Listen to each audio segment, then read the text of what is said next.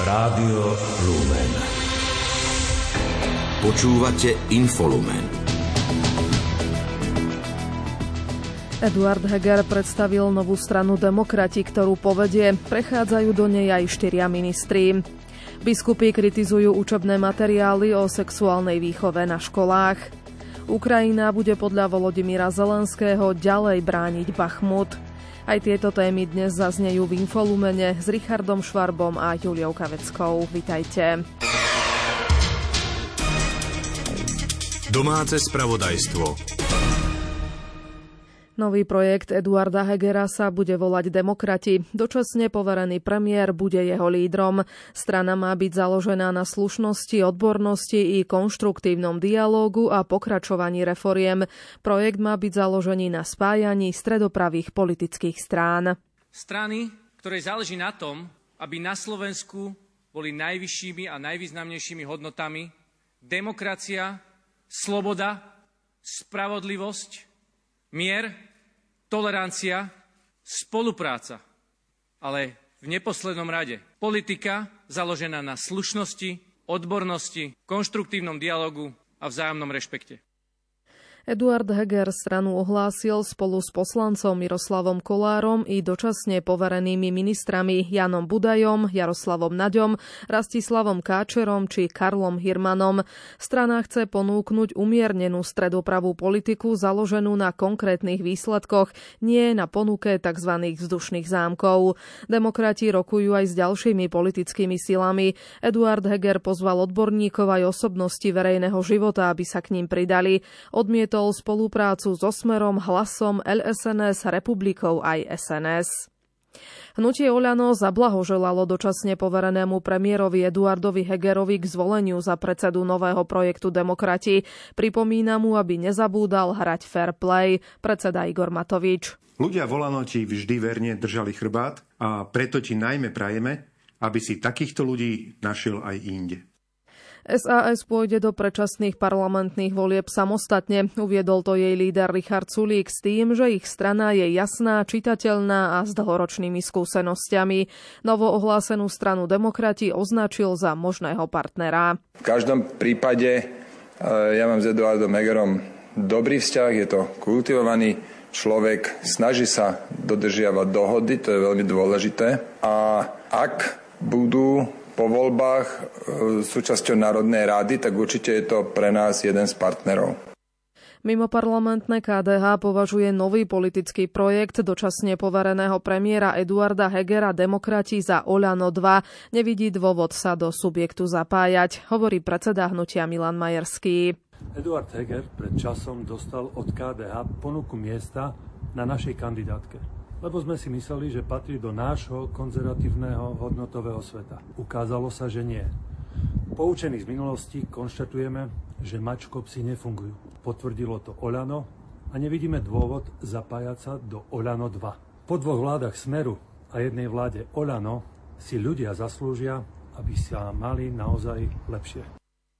Strana Smer vyzýva prezidentku Zuzanu Čaputovú, aby vysvetlila, ako bude zabezpečovať riadny chod vlády. Kritizuje, že dočasne poverený premiér aj ďalší ministri už pôsobia v strane, ktorá neprešla voľbami. Líder strany Robert Fico. Lebo ona zodpoveda teraz za vládu, prebrala na seba celú zodpovednosť poverením odvolanej vlády a má túto povinnosť expressis verbis napísanú v Ústave Slovenskej republiky. A rovnako ju žiadame, aby sa vyjadrila aj k tomu, či nie je čas aby zvolala stretnutie, ktoré nechce zvolať len kvôli tomu, lebo nás nemá rada. A či nie je čas sa rozprávať do konca tohto týždňa ešte o poslednom možnom termíne parlamentných volieb, ktorý by mohol byť 1. júla.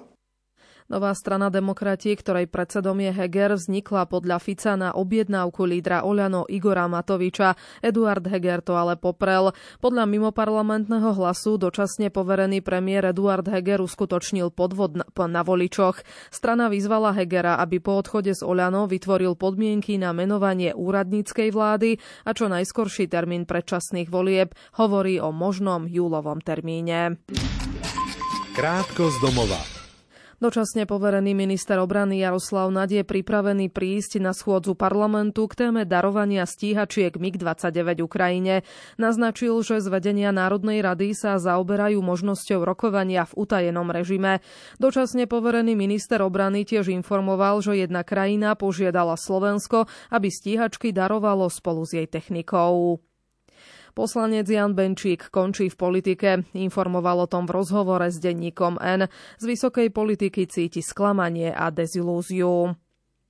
Rozpočtová rada vo februári zhoršila odhad tohto ročného schodku verejných financií. Na miesto 6% predpokladá deficit 6,3% HDP. Dôvodom je okrem iného aj to, že parlament neschválil osobitnú daň pre Eustream. Prokurátor Krajskej prokuratúry Bratislava dal preveriť prepis nahrávky v kauze obvinených vyšetrovateľov Národnej kriminálnej agentúry Jana Č. a spol. Vyplýva to z informácií, ktoré, ktoré poskytla hovorkyňa generálnej prokuratúry Jana Tekeliová. V prípade zistenia rozporu medzi nahrávkou a prepisom nahrávky má požiadať príslušnú zložku úradu inšpekčnej služby zabezpečujúcu vyhotovovanie prepisov nahrávok o nápravu. Na možnosť možnosť nesprávneho prepisu upozornil portál Aktuality. Slovensko poslalo ďalšiu humanitárnu pomoc Sýrii po ničivom zemetrasení. Ide prevažne o trvanlivé potraviny, oblečenie a hygienické potreby. Strana Smer podala na generálnej prokuratúre tri trestné oznámenia na politických komentátorov Mariana Leška, Tomáša Hudáka a Michala Havrana. Smeru sa nepáčia vyjadrenia, ktoré vo svojich komentároch o strane napísali. Na návštevu Slovenska dnes pricestoval holandský kráľovský pár. Kráľa Viliama Alexandra a kráľovnú Maximu pozvala prezidentka Zuzana Čaputová. Ich návšteva sa odohráva symbolicky na 30. výročie diplomatických vzťahov.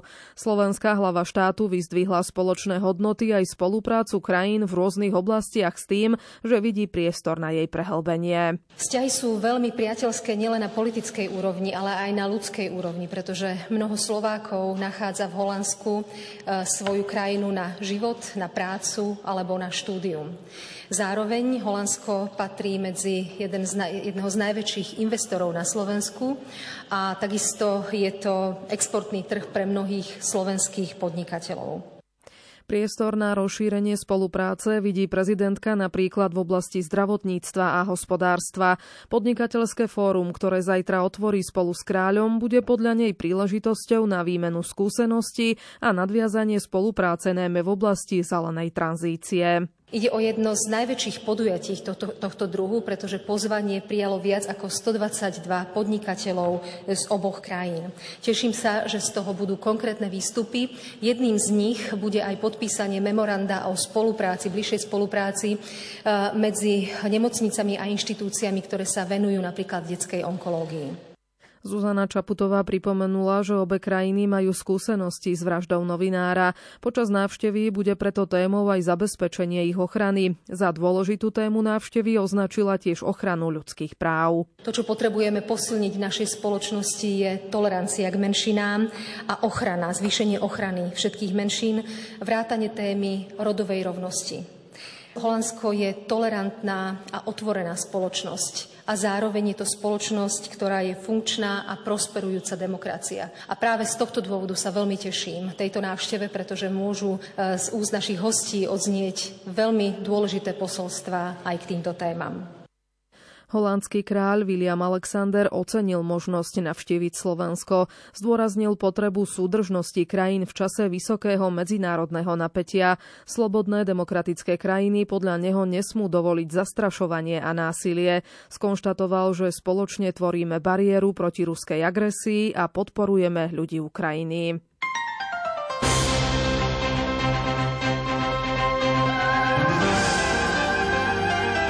Z Slovenskí biskupy sa tento týždeň zišli v Badíne na 104. plenárnom zasadaní konferencie biskupov Slovenska. Počas rokovania vyhodnotili niektoré aktivity KBS, ako napríklad stretnutie lajkov, zasvetených a biskupov, ktoré sa uskutočnilo v Nimnici na tému Ako byť synodálnou cirkvou, ako aj synodálnu konzultáciu, ktorá prebiehala na kontinentálnej úrovni v Prahe a ktorej výsledky budú predpokladom pre celosvetové synodálne stretnutie v Ríme v októbri tohto roka. O ďalších výsledkoch stretnutia informuje Pavol Jurčaga. Otcovia biskupy privítali medzi sebou nového člena Milana Lacha, bratislavského pomocného biskupa a zverili mu správu bioetickej komisie, environmentálnej subkomisie a rady pre pastoráciu v zdravotníctve. Pokračuje generálny sekretár konferencie biskupov Slovenska Marián Chovanec. Biskupy sa oboznámili so štatútom a doplnenými podmienkami trvalého diakonátu. Monsignor Marek Forgáč predstavil nový štatút hudobnej subkomisie KBS, ako aj výsledky práce tohto poradného orgánu konferencie.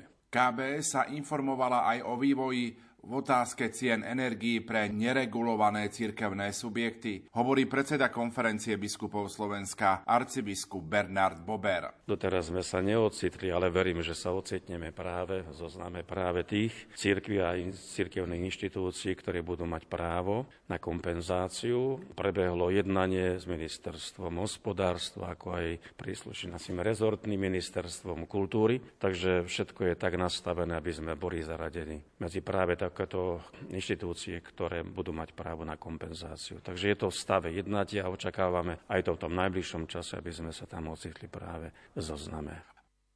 Po skončení rokovaní biskupy absolvujú do soboty duchovné cvičenia, ktoré bude viesť kanoník Ľubomír Gregá. Asociácia za život a rodinu odmieta ideologické pokusy sexualizovať deti na školách. Reaguje tak na nový pracovný zošit pre stredoškolákov Slovenskej akadémie vied s názvom Partnerská a sexuálna výchova. Tomáš Kováčik upozorňuje, že táto publikácia pomerne nízkej kvality s nevhodným vizuálom zapadá do širšej snahy sexualizovať malé deti, ktorá ignoruje ústavou chránené hodnoty manželstva a rodiny. Do intimnej oblasti mladých vstupuje s obalom s vyobrazenými akýmisi psychadelickými preludmi pohlavných orgánov. Obsah zošita má malú pridanú hodnotu. K zväčša krátkým textom dáva odporúčanie na sledovanie videa s titulkami a diskusiu o ňom. Úplne v ňom absentujú ústavné hodnoty ako manželstvo a rodičovstvo, nejde do hĺbky v oblasti vzťahovej, nezameriava sa na vernosť či zodpovednosť ako dôležité princípy pre človeka, ktorý vstupuje do vzťahov. Zameriava sa na antikoncepčné metódy, pričom nezmienuje krásu rodičovstva ani prirodzené metódy plánovania rodičovstva. Opomína tiež dôležitosť vyzretosti či potrebu značnej hĺbky vzťahu pre začatie sexuálneho života. Asociácia za život a rodinu vypracovala aj petičnú výzvu adresovanú Slovenskej akadémii vied, ktorej žiada, aby sa SAV verejne dištancovala od tejto publikácie a pristúpila k opatreniam, ktoré zabránia tomu, aby sa niečo podobné zopakovalo v budúcnosti, hovorí Matúš Hagara zo Citizen Go. Žiadame, aby sa Slovenská akadémia vied verejne dištancovala od e, tejto publikácie, teda pracovného zošitu s názvom Partnerská sexuálna výchova, ktorú považujeme za neakceptovateľnú pre žiakov stredných škôl a žiakov základných škôl a žiadame od stavky, aby sa podobným krokom vyhla v budúcnosti. No a naša najväčšia kritika voči, voči tomuto pracovnému zošitu je, že zavádza sexuálnu výchovu do škôl, s ktorou sa v žiadnom prípade nevieme stotožniť. Sťažnosťami o učebných materiáloch o sexuálnej výchove na školách sa zaoberali aj slovenskí biskupy na rokovaní v Badíne. Ich vyhlásenie k tejto téme Rádiu Lumen poskytol predseda KBS arcibiskup Bernard Bober. Učebnice priamo povzbudzujú k nevhodnému sexuálnemu správaniu. Táto výchova nie je v žiadnom prípade celistvou, ale skutočne materialistickou, ignorujúcou zmysel ľudského bytia. My biskupy v jednote s mnohými rodičmi, ktorým leží na srdci dobro deti, odmietame, aby katolícke školy používali materiály, ktoré znižujú až popierajú Bohom darovanú dôstojnosť ľudskej osoby a vyjadrujeme podporu i rodičom, ktorí si takúto výchovu neželajú ani na ostatných školách. Téme sa budeme venovať aj v pondelok v relácii zaostrené po 11. hodine. Občianske združenie Kresťan na vidieku pripravuje sériu diskusných večerov s názvom Rozprávanie na priedomí. Cieľom týchto aktivít je poukázať na to, že vidiek bude atraktívny pre ľudí vtedy, keď sa bude rozvíjať vo všetkých smeroch. Podujatia sa uskutočnia v Poprade a prvým hostom bude 10. marca Juraj Habouštiak, ktorý v obci Krýva na, Orov, na Orave vybudoval firmu so stovkami zamestnancov. Ďalšie podrobnosti má Maria Čigášová. Ako uviedol predseda občianskeho združenia Kresťan na vidieku Tomáš Kuzár, vidiek bude pre ľudí atraktívny vtedy, ak si tam ľudia nájdu prácu, budú mať dostupnú zdravotnú i sociálnu starostlivosť a školy. Počas pripravovaných diskusných večerov sa chcú okrem predstavenia inšpiratívnych ľudí, ktorí zostali na vidieku a darí sa im tam, venovať aj ďalším témam. Jedna z tém je pomešťovanie vidieka, čiže vieme hlavne o okolí veľkých miest, kde sa ľudia radi vysťahovajú, lebo chcú bývať v dome, chcú bývať bližšie k prírode a chceme sa rozprávať o tom, že aké je spolužitie vlastne tých nových ľudí, ktorí pochádzajú z miest s tými, ktorí sú vlastne pôvodní obyvateľia vidieka.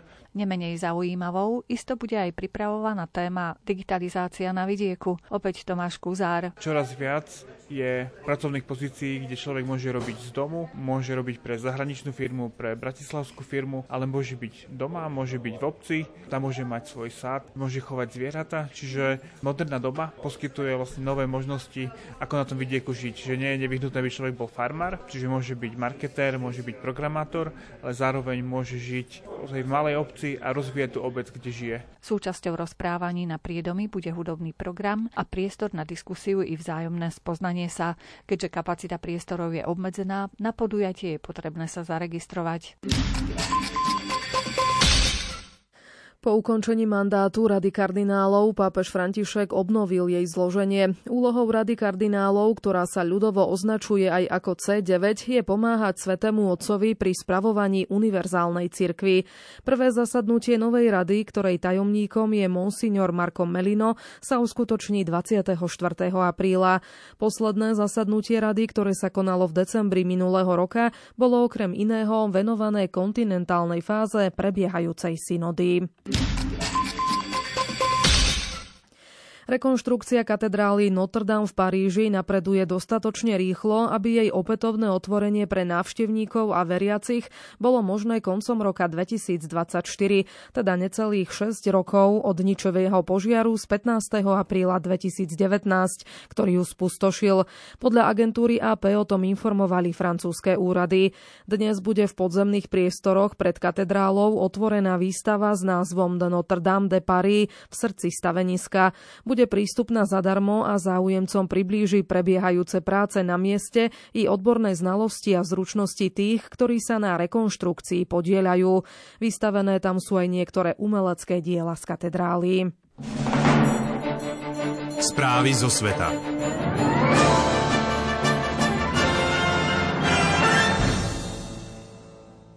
Ukrajinský prezident Volodymyr Zelenský uviedol, že ozbrojeným silám Ukrajiny dal pokyn nájsť jednotky na posilnenie obrany mesta Bachmut. Zdôraznil, že neexistuje žiadna časť Ukrajiny, o ktorej by sa dalo povedať, že ju možno opustiť. Východoukrajinský Bachmut, o ktorý sa v súčasnosti už niekoľko mesiacov vedú zúrivé boje, sa podľa AFP stal akousi symbolickou cenou vo vojne Ukrajiny s Ruskom. Mesto je takmer úplne zničené v dôsledku ruského bombardovania. Situáciu sleduje Ivo Novák. Ruský minister obrany Sergej Šojgu dnes uviedol, že dobitie priemyselného mesta Bachmut na východe Ukrajiny je kľúčové pre spustenie ďalšej ofenzívy v Doneckej oblasti. Povedal to na stretnutí s vojenskými predstaviteľmi, ktoré bolo odvysielané v televízii. Šojgu tiež pripomenul, že Západ v súčasnosti zvyšuje dodávky zbraní na Ukrajinu. Prislúbil však, že táto vojenská podpora nezmení priebeh bojov. V Bachmute žilo pred vypuknutím vojny na Ukrajine približne 80 tisíc ľudí. Ukrajinská vicepremiérka Irina Vereščúková uviedla, že v meste už zostalo iba menej ako 4 tisíc civilistov vrátane 38 detí. Ukrajinský prezident Volodymyr Zelenský v pondelok uviedol, že ozbrojeným silám Ukrajiny dal pokyn nájsť jednotky na posilnenie obrany Bachmutu. Dodal, že ukrajinskí vojaci budú pokračovať v obrane každej časti krajiny a príde čas, keď bude oslobodené každé mesto a každá dedina na Ukrajine. Kiev dnes zároveň oznámil, že identifikoval zajatého vojaka, ktorého zastrelenie niekto nafilmoval a toto video sa potom rozšírilo na sociálnych sieťach. Prípad vyvolal hnev ľudí a predstavitelia Ukrajiny ho začali vyšetrovať. Vysoko postavení predstavitelia v Kieve pripísali smrť vojaka ruskej armáde a žiadajú spravodlivosť. Vojak bol nezvestný od 3. februára zmizol počas bojov nedaleko mesta Bachmut na východe Ukrajiny. Odporcovia plánovanej dôchodkovej reformy vo Francúzsku dnes začali šiestý deň mobilizácie. Krajinu opäť postihla vlna protestov, demonstrácií a cestných blokád. Do akcií sa zapojili aj učitelia, smetiari alebo zamestnanci verejnej dopravy. Hovorí Lucia Pálešová. Francúzski zamestnanci vrátane kontrolórov leteckej dopravy a pracovníkov železníc vyšli dnes do ulic, aby vyjadrili nespokojnosť s plánovanou dôchodkovou reformou francúzskej vlády. Protesty sa týkajú mnohých sektorov, od základných škôl cez hromadnú dopravu až po energetiku. Zapojili sa aj smetiari a vodiči kamionov, čo podľa agentúry Reuters ukazuje rozšírenie protestného hnutia aj do ďalších sfér hospodárstva. Parížske letisko Charles de Gaulle zrušilo petinu letov. Letisko Orly podporili takmer tretinu. Organizátor protestov dúfa, že pôjde doteraz o najväčší protest proti navrhovanej reforme dôchodkového systému francúzského prezidenta Emmanuela Macrona, proti ktorej Francúzi demonstrujú už takmer dva mesiace. O návrhu zákona sa tento týždeň rokuje vo francúzskom senáte. Zmeny v dôchodkovom systéme predstavila vláda v januári. Postupne až do roku 2030 sa má zvyšovať minimálny vek odchodu do dôchodku zo súčasných 62 na 64 rokov. Ľudia tiež budú musieť odpracovať aspoň 43 rokov, aby mali nárok na plný dôchodok.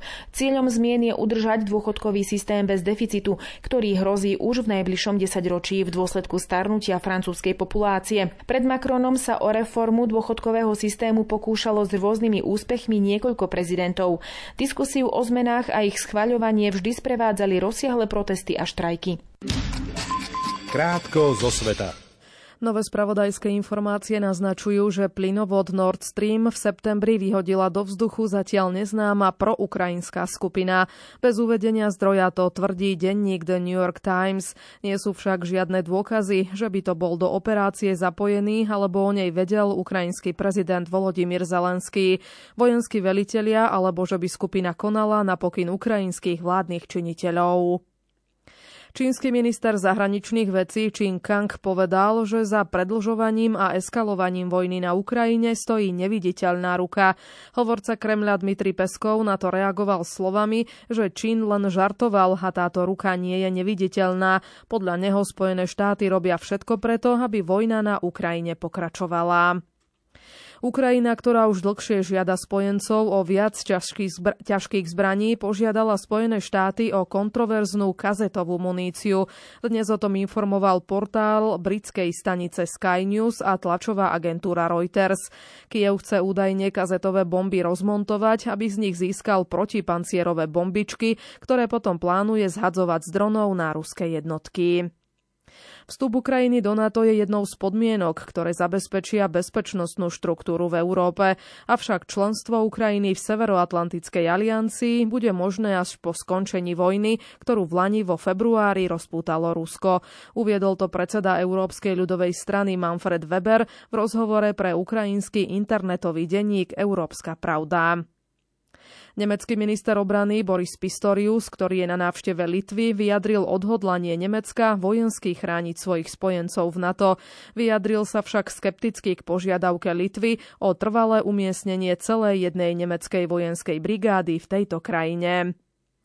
Maďarsko podporuje vstup Švédska do Severoatlantickej aliancie, avšak bolo by dobré, keby Švédsko nešírilo o Maďarsku klamstvá.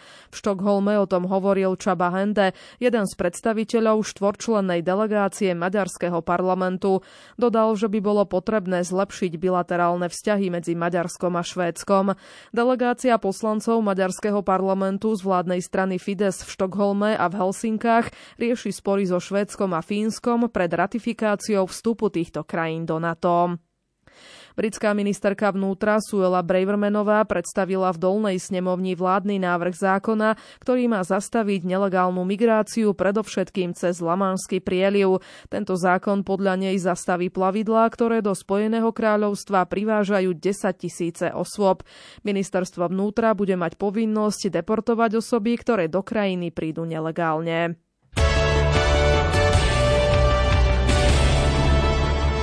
Šport Rádia Lumen. Futbalisti AS Trenčín zvíťazili v štvrťfinále Slovnavskapu na ihrisku FC Tatran Prešov 1-0. Jediný gol duelu strelil v 17. minúte Dominik Holý. Trenčania nastúpia v semifinále proti obhajcovi domácej pohárovej trofeje Spartaku Trnava. Prvé zápasy tejto fázy sú na programe 15. marca, odvety 5. apríla.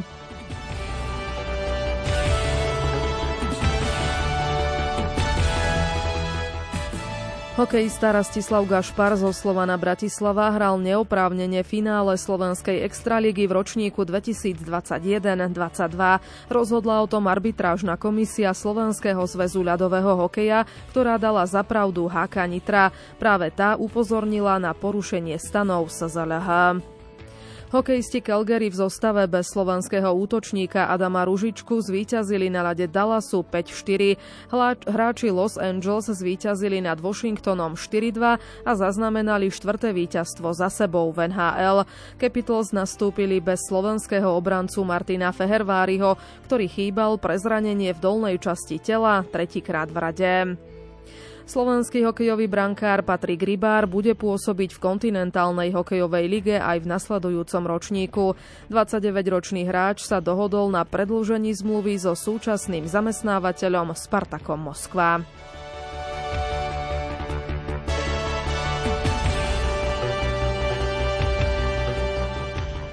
Slovenská strelkyňa Danka Barteková nepostúpila na pretekoch Svetového pohára v Katare do záverečnej fázy.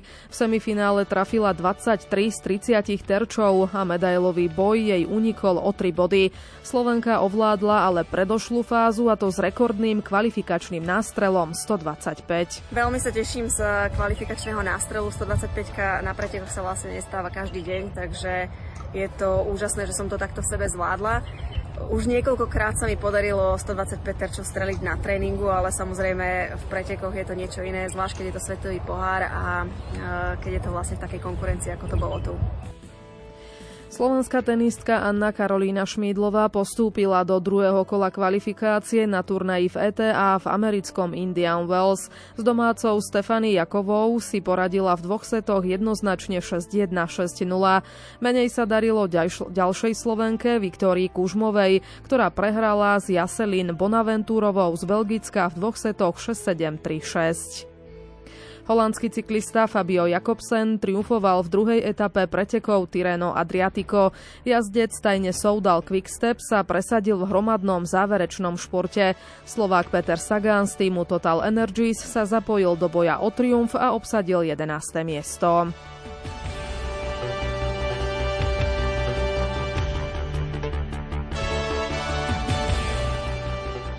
Pre brazílskeho futbalistu Neymara sa prebiehajúca sezóna s veľkou pravdepodobnosťou skončila. Útočníka Paríža Saint-Germain čaká v katarskej dohe operácia členka, ktorá ho vyradí z hry približne na 3 až 4 mesiace. Počasie Zima sa podľa Petra Jurčoviča na Slovensko zajtra určite nevráti. Predpoveď na stredu zase Veľká oblačnosť, zamračené. Sen tam samozrejme nemusí byť až úplne zamračené, môže byť, dáme tomu prechodne aj oblačno, ale dominovať bude tá veľká oblačnosť a zase miestami dážď so snehom, na juhu samozrejme dážď, na horách vo vyšších polohách sneženie a najvyššia teplota na juhu, no dnes sme dali 10, zajtra 13, 14 stupňov. No, to je to teplé južné prúdenie a ten silný južný vietor.